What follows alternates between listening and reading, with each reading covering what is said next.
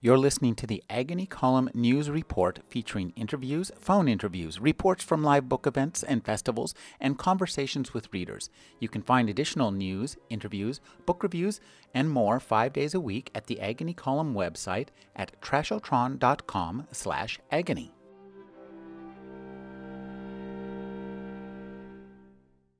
D.T. Max is the author of The Family That Couldn't Sleep, a medical mystery. His new book is Every Love Story is a Ghost Story, a life of David Foster Wallace. Thank you for joining me, Daniel.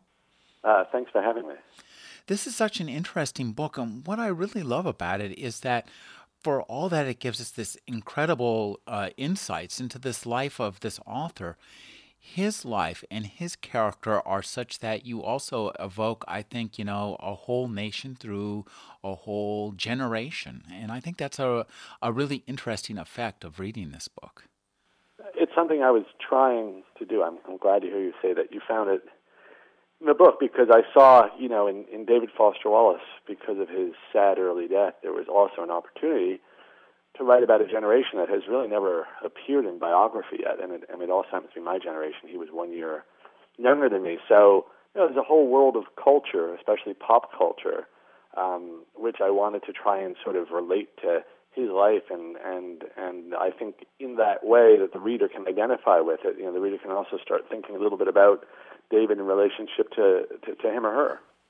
You know, one of the things I think that's so interesting about the challenges you clearly face putting together this book is that you have uh, David's life and David's writing and David's life in his writing.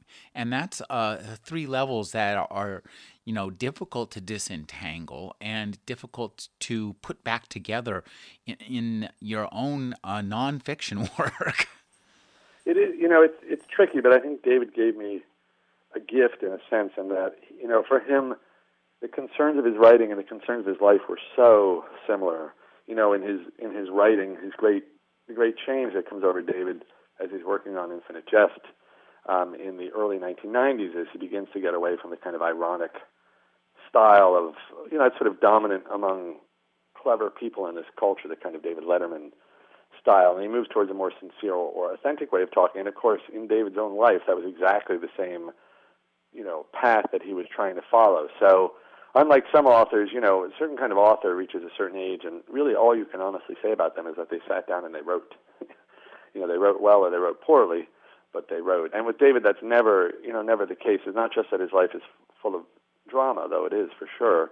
It's that his mental life is always full of so much drama. There's so much ambition. Every day David wakes up, he has this ambition to be a better person one of the things I think that uh, makes this book uh, really powerful is your uh, ability to weave your own really nice and strong prose style and intercut it with David's letters and his notes and the actual, you know, uh, excerpts from his writing. So I'd like you to talk about balancing your voice with David's voice while you're exploring for the reader, trying to create who David was.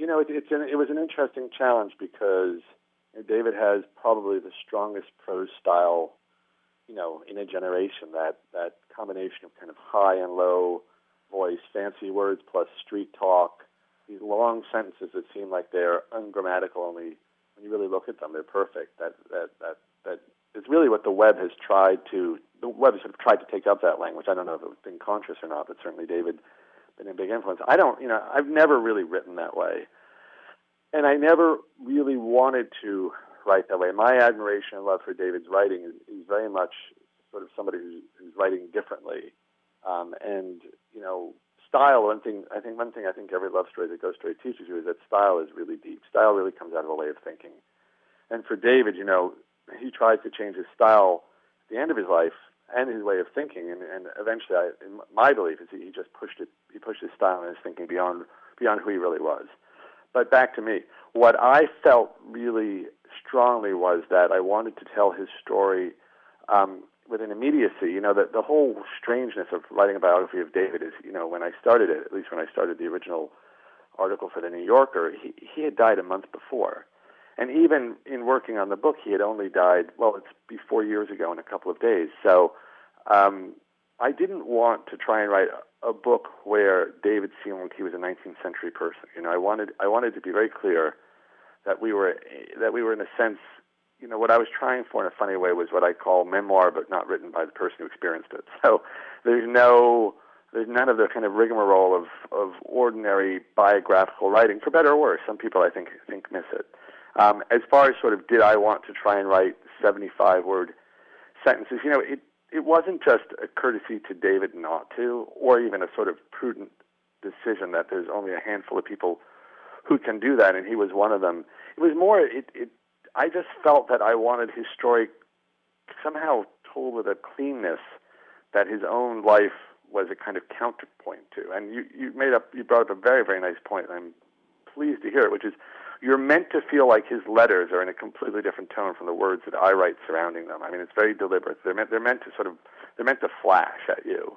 And um, that also was part of my decision to, to keep the prose, you know, tight. I mean, a lot of what I did in this book, really, although it's not clear to a, uh, to a reader who doesn't know a lot about David's life, is you know I left out. I mean, I did an enormous amount of pruning, and what's so interesting, of course, is you know David's whole battle was with the with, with the muchness of the world. You know, the the epigraph at the beginning of the book, I think, is is relevant for him and relevant for me, almost in a way from coming from different corners. Um, it goes, um, what goes on inside is just too fast and huge, and all interconnected for words to do more than barely sketch the outlines of an at most tiny little part of it at any given moment, any given instant. Um, you know, and for David, that's the great challenge there is not to be overwhelmed by the muchness of it. But for me, it's almost like that's a, a kind of an invitation. Like this, since this is how we think and this is how we actually experience life, just getting those tiny bits. Those are those are the bits I want. You know, I'm I'm pushing away the things I'm not even recording and you're not even recording. Well, that's uh, it, that's an interesting point. You know, I now that you bring it up, the the fact that how David was was a man known for writing a lot, and you yourself must have had an enormous task. Talk about uh, spending uh, time going through the notes, through the letters, getting the letters, talking to the people who knew him. Who, I mean, this is all very recent. Their emotions must have been pretty raw at this point when you were doing the research for this book. Yeah, I think they absolutely, you know, they absolutely were, especially when you when it came to the closer, you know, the family members, David's family and his close friends. But you know, even beyond that, there were the thing about David is that there are people whom he touched who grieve over his death who, who never met him. You know, I mean, that's he's he's got this remarkable quality, which I think one can trace to a sense in David's writing. You know, I mean, David obviously on on the one hand is a, is the kind of person you know, who woke up every day trying to make his life more meaningful. But you know, that's not. I mean, that's that's there are many people who do that. I think what's unusual about David is that we sense that he also wanted us to do the same. And I think because of that, when David dies, um, we feel we've lost a, a kind of a friend uh, in the difficult and complicated world that we live in. You know, it's not. I'm not sure everybody who's. If you look online, you'll see all these comments. You know, I'm not sure many of those people can exactly say why, in some way, they feel like that sort of John Lennon-like figure has passed. You know, and probably they would even not know themselves. But I think it comes out of that sense that that you know David was in a way looking after.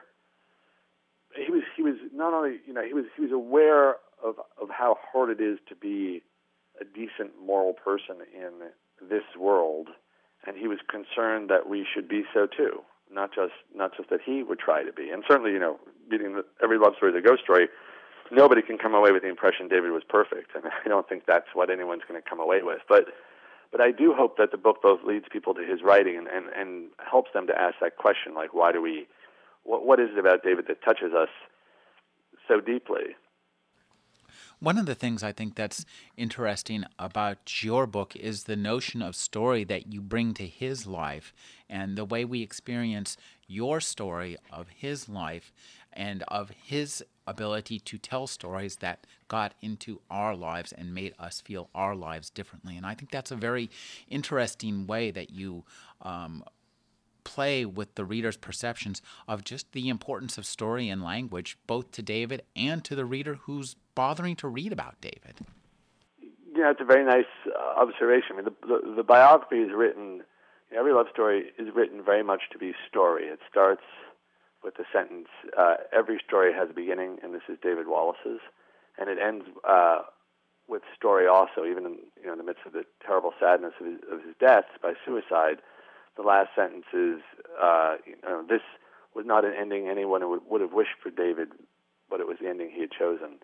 And you know, to me, that, that they deliberately try to tell you that you know especially for David, really, life was story. I mean, one of the really fascinating things about David is that he, for all his addictions to marijuana, and he considered himself a sex addict too at various times in his life, David's main addiction, he always said, was to television.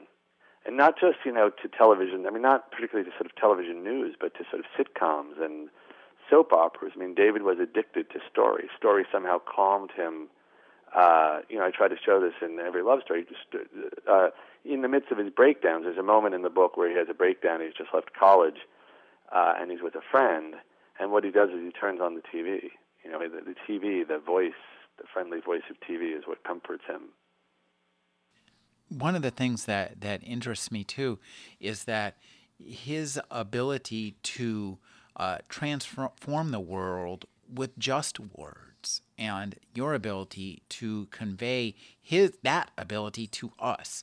That's a, another two-step tra- uh, transformation that you achieve. I think is interesting, and I think it's uh, at the heart of the book.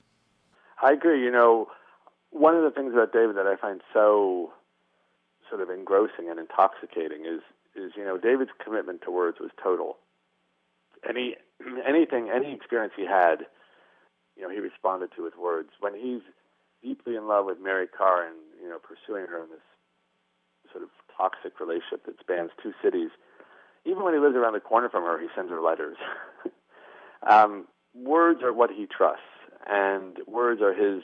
You know, television may be his addiction, but he always sees the possibility of words as as as his salvation. I mean, I could not be a writer if I didn't similarly see, you know, words as my salvation. You know, there's there is no experience like writing to you know even when you deal with sort of the grief the grief that that you feel or the grief that I feel about David's death you know writing through that grief it's it's palpable how when you write it down it begins to become you know something something outside yourself I wouldn't even say it becomes more manageable. It just becomes something outside yourself. And when something is outside yourself you know it can be you can begin to live with it. You can begin to work with it. Um, you know I don't really consider this the the only time I'll write about David. I'm not necessarily talking about for publication, but you know, I still process David in my private writing, and um, you know, will continue to because I, I don't think that one that publication ends that process. I mean, it looks like it does, but it doesn't. I've been speaking with Daniel T. Max. His new book is Every Love Story is a Ghost Story, a life of David Foster Wallace. Thank you for joining me, Daniel. Oh, thanks very much for having me.